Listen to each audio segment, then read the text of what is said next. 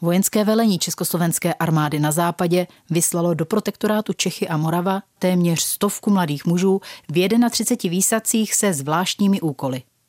Jejich osudy byly pak různé. Jisté je, že se více než polovina těchto odvážných mužů konce války nedožila. 24. října roku 1942 v 18 hodin 42 minut vzlétl z britského letiště letoun s třemi parašutisty. Po atentátu na Heidricha to byla první skupina výsadkářů. Za úkol měla obnovit spojení exilové vlády s odbojem v protektorátu. O osudu výsadku Entimony vypráví historik Jindřich Marek.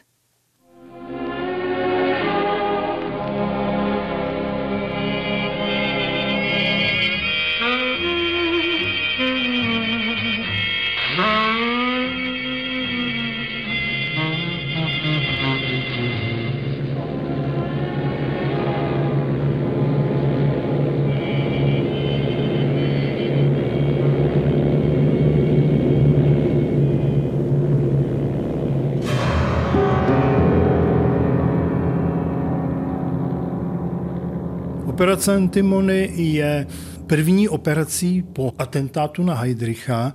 Je to absolutní operace do neznáma. Takže všichni ti tři mládenci, ať už to byl nadporučík František Závorka, jako velitel jeho zástupce četař Stanislav Srazil, Šifrant a takový jakýsi zástupce, a potom svobodník Lubomír Jasínek, excelentní radiotelegrafista, takže byli vybráni velice zodpovědně. Ovšem ten úkol, který dostali, byl velice složitý a náročný a zároveň prozarazoval, že naše spravodajská služba v Londýně neměla vlastně žádné informace, co se děje v protektorátu po té Heidrichiádě, protože oni dostali tři radiostanice s tím, že jedna pod krycím jménem Barbora bude jimi používána, potom jednu, že by předali úvodu, to byl ústřední vedení odboje domácího a pak se předpokládalo, že tu druhou, jestli narazí na Silver A, to zná nadporučíka Alfreda Bartoše v Pardubicích a radiotelegrafistu Potůčka, tak eh, že tu by přidal jim, protože radiostanice Libuše, jak víme, už v té době nevysílala, jenomže Londýn nevěděl, že Potůček je už mrtvej, Bartoš je mrtvej, čili nevědělo se nic, oni šli do neznáma a ty jejich úkoly předat odboji poselství jak od Edvarda Beneše, tak od ministra národní obrany Ingra, spojit se se Silver A, s docentem Krajinou z toho úvodu a dokonce se štábním kapitánem Václavem Morávkem, posledního z legendární trojice tří králů, svědčili o tom, že tady byla opravdu pustina v těch informacích, protože štábní kapitán Václav Morávek zahynul dokonce už 21. března 42 takže ten závorka se Sarazilem a s Jasínkem dostali hromadu úkolů, které však v podstatě objektivně nešlo splnit.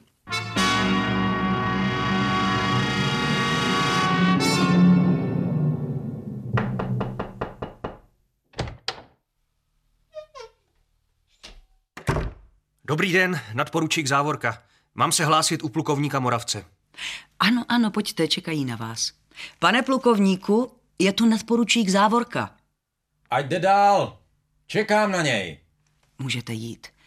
Je u něho major Paleček.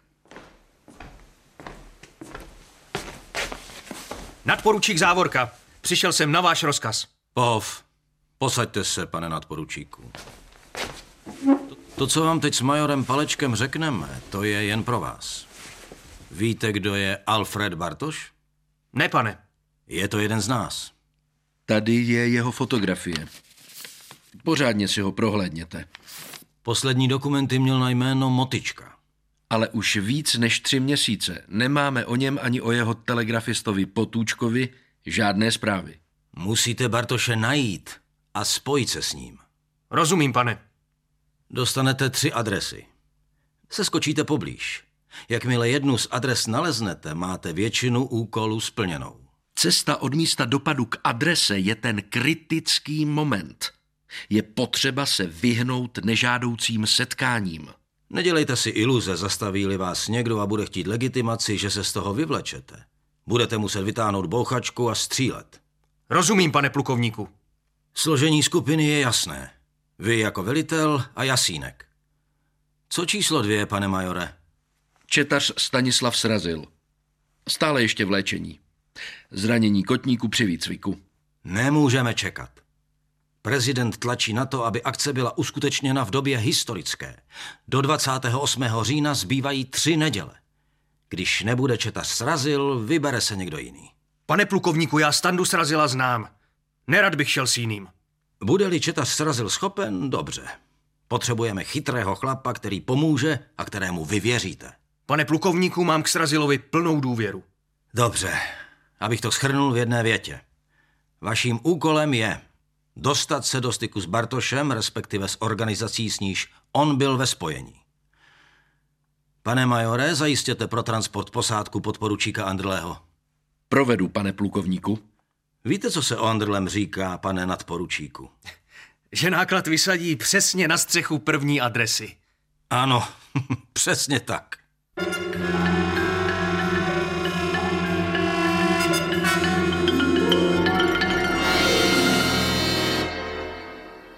Výsadkové skupiny z Velké Británie vysazovali letci polští, kanačtí, britští a právě operace Antimony je zajímavá tím, že tady už se na tom angažovala československá osádka pilota Leo Andrleho a všichni prostě na té palubě v té době toho Halifaxu byli Čechoslováci.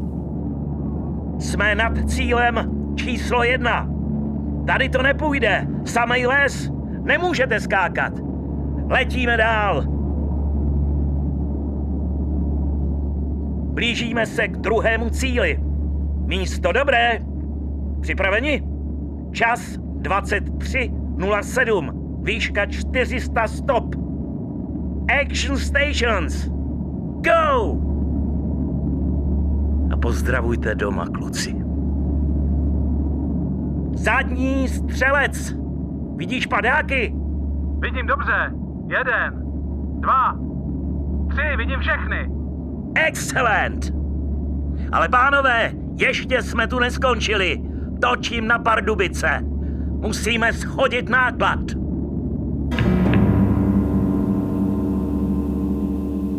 Aby před nacisty pokud možno bylo utajena přítomnost osamělého letounu nad územím protektorátu nebo velkoněmecké říše, tak se pokoušeli RAF o takové ty zastírací manévry. Jedním z nich bylo třeba schazování letáků, ať už v Němčině, v češtině a podobně. Tady je to unikátní v tom, že zastírací manévr spočíval v bombardování cíle tak, aby se odvedla pozornost od té dopadové plochy, kde měly být ty tři parašutisté vysazeni.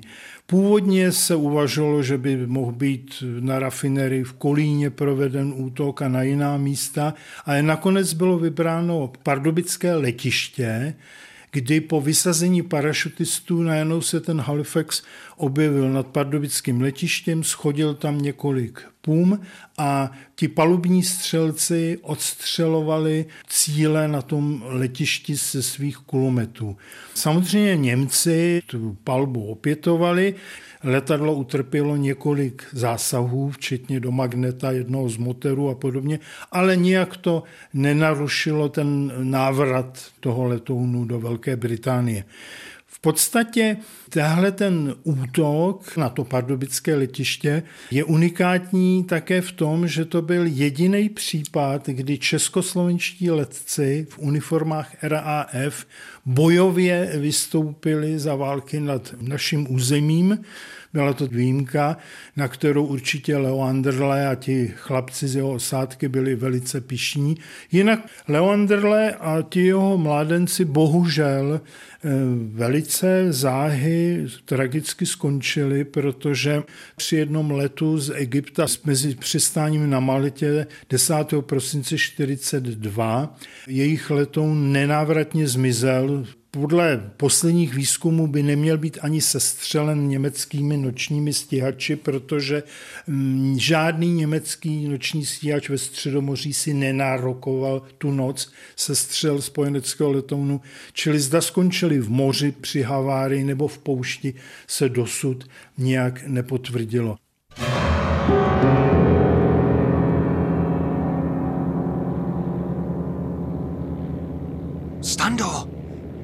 seš? Tady. Neřvi. Co noha vydržela? Jo, jo, pořád ji mám. Vlastně o ní dost vím. Zase kotník. Není dobrý. A můžeš jít? Jo, půjde to. Padák jsem nadspal pod mostek. Teď se s ním nebudeme zdržovat.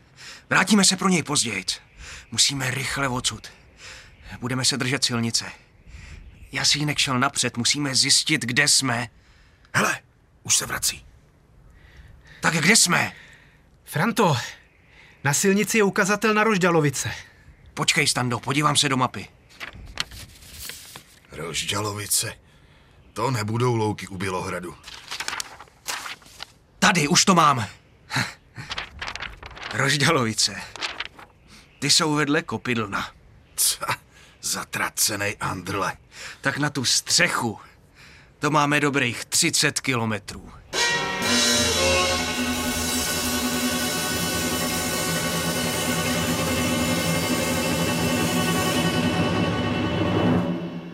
Každá ta výsadková operace byla postavená také na tom, že výsadkáři dostávali adresy, kde by měli dostat pomoc a napojení třeba na domácí odboj. Byl v tom problém, protože ty lidé tehdy, hlavně po Heidrichiádě, měli strach, domnívali se, že to mohou být provokatéři, gestapa a podobně.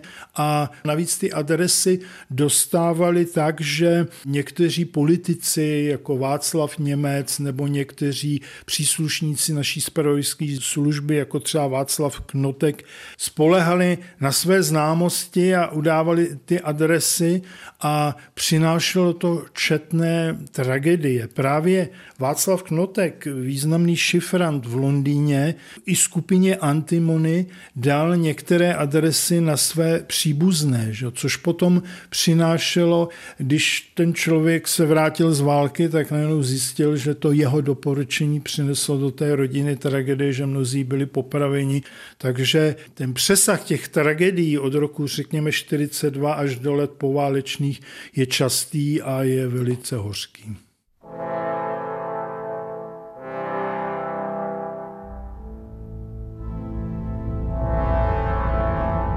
Jak už bylo řečeno, tak skupina Antimony měla několik velice významných úkolů, které nemohla splnit.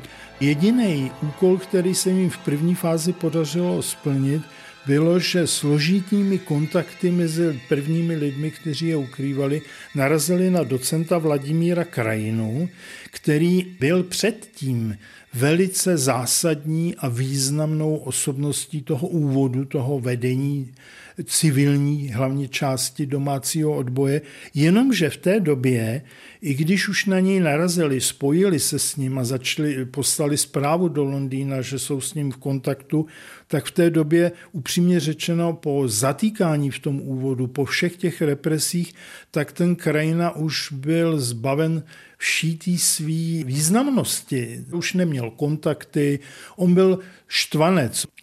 A tehdy ke smůle těch tří parašutistů dochází, že narazili na odbojovou skupinu komunistické strany v Čelákovicích, který velkoryse dali k dispozici velké množství peněz, které si přivezli z Anglie. Dali jim do zprávy zatím dvě z těch vysílaček a když jim komunisti slibovali, Jasínek také byl určitou dobu v Rakovníku pod ochranou těch komunistů, čím slibovali, že by ty poselství eh, Beneše a Ingera předali domácímu odboji, tak bezelstně ty parašutisti těm komunistům dali k dispozici prakticky všechno. A potom, když byli ve spojení s Nocentem krajinou, které mu se to moc nelíbilo a který týhle tý velkorysosti moc nevěřil, tak ve chvíli, kdy žádali ty komunisty, aby jim ty radiostanice a, a ne ty peníze, ale jenom ty radiostanice a ta poselství z Londýna vrátili, tak ty to odmítli. Čili už tady byl takový příklad takové ty politické disharmonie mezi těmi odbojáři, který nebyl tak krvavý a dramatický jako v Řecku, v Jugoslávii, v Polsku, kde nekomunistický odboj s komunistickým odbojem často zuřivě mezi sebou válčili. Tady docházelo za takovýmhle drobným incidentům, ale v tomhle případě pro splnění té operace velice nešťastným. Ta činnost skupiny Entimony rychle spěla k zániku té operace, protože gestapo už na přelomu let 42-43 narazilo na první stopy na parašutisty a vytipovalo si Miloslava Háka ze studence, že by mohl v tom odboji něco vědět, něco znamenat, že by mohl mít napojení a gestapo využila zrádce z paraskupiny O Distance eh, Karla Čurdu, o kterém samozřejmě nikdo z odbojářů tehdy ani z těch parašutistů netušil, že se dal na cestu zarady.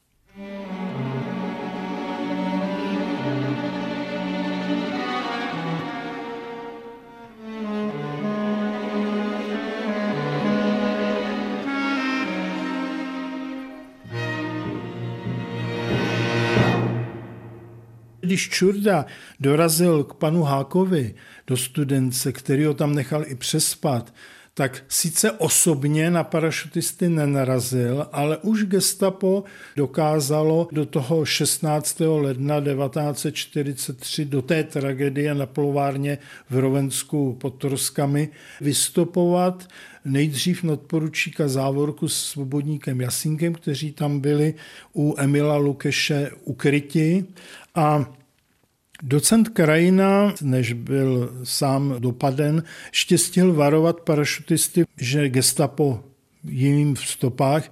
A tehdy dochází k začátku té skutečně až antické tragédie v tom, že oni se rozhodli, že druhý den zmizí z Rovenska, ale bohužel gestapo přišlo dřív a dochází k té tragédii, kdy najednou už Oni na té plovárně v tom úkrytu jsou obklíčeni a musí řešit složité dilema vzdát se nebo ohrozit to Rovensko, protože ta výhruška druhými lidicemi byla skutečně traumatická.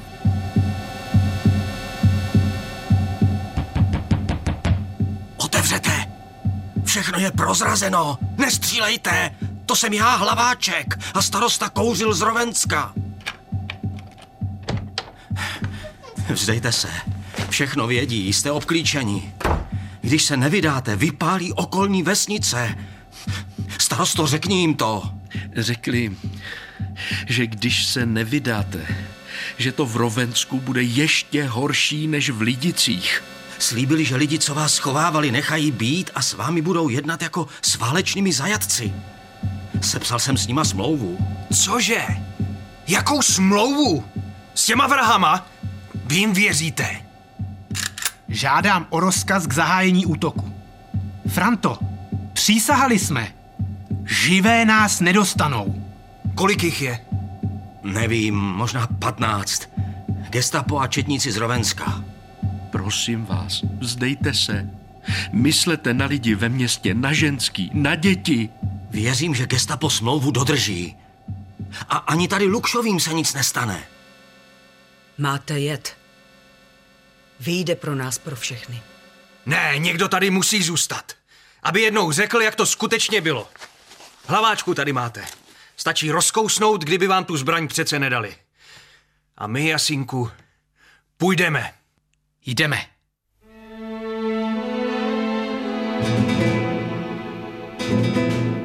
Zdejte se! Nic se vám nestane! Vyjděte s rukama nad hlavou! živé! Nás nikdy nedostanete!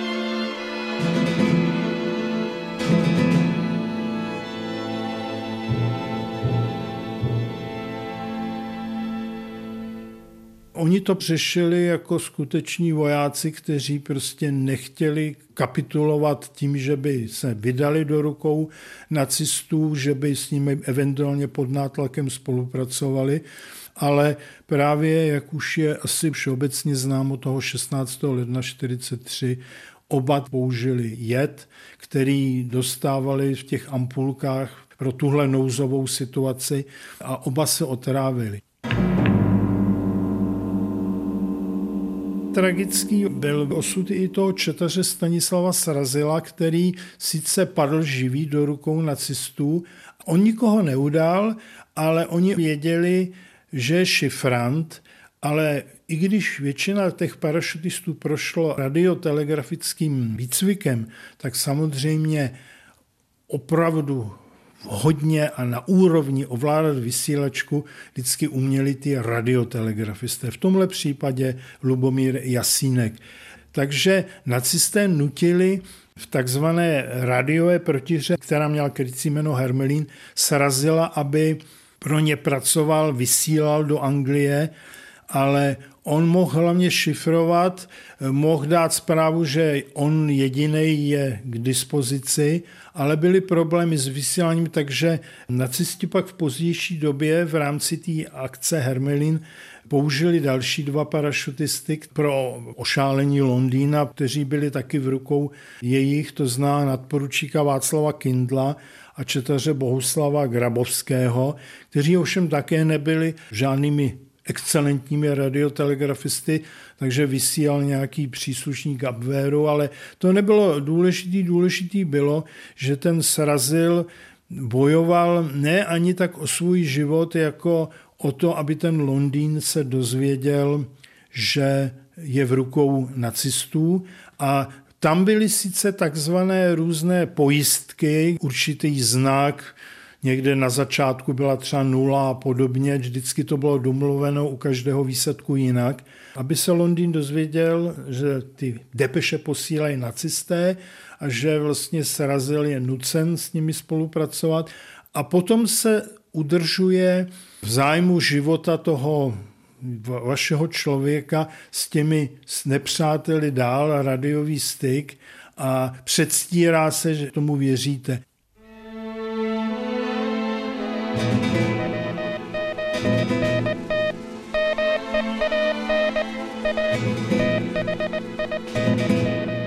Nacistům po určité době nakonec stejně došlo, protože ten Londýn jim neposkytoval žádné cené informace, takže když nacisti už pochopili, že ta hra Hermelin nemá pro ně žádný význam, že srazil zklamal, tak ho pak v dubnu 1944 poslali do koncentračního tábora Terezín, kde byl potom záhy popraven. Takže to byl poslední člověk z té Entimony, který vlastně uzavřel ten tragický příběh téhle operace ale přežil Vladimír Krajina, který všem pak po válce, protože byl vysokým funkcionářem Národně socialistické strany, tak komunisté se snažili ho kompromitovat pomluvami, že spolupracoval s gestapem a podobně. A to byl taky důvod, proč se řekněme skoro až do roku 1965, kdy vyšla první knížka o skupině Antimony Nás živé nedostanu, tak do té doby se o těchto hrdinech prakticky moc nemluvilo a pak zase v tom období toho Husákova režimu víceméně zase také moc se o nich nemluvilo. Ale ten rok 65 byl takovým přelomem, kdy veřejnost si mohla dozvědět o hrdinství těchto tří mladých mužů.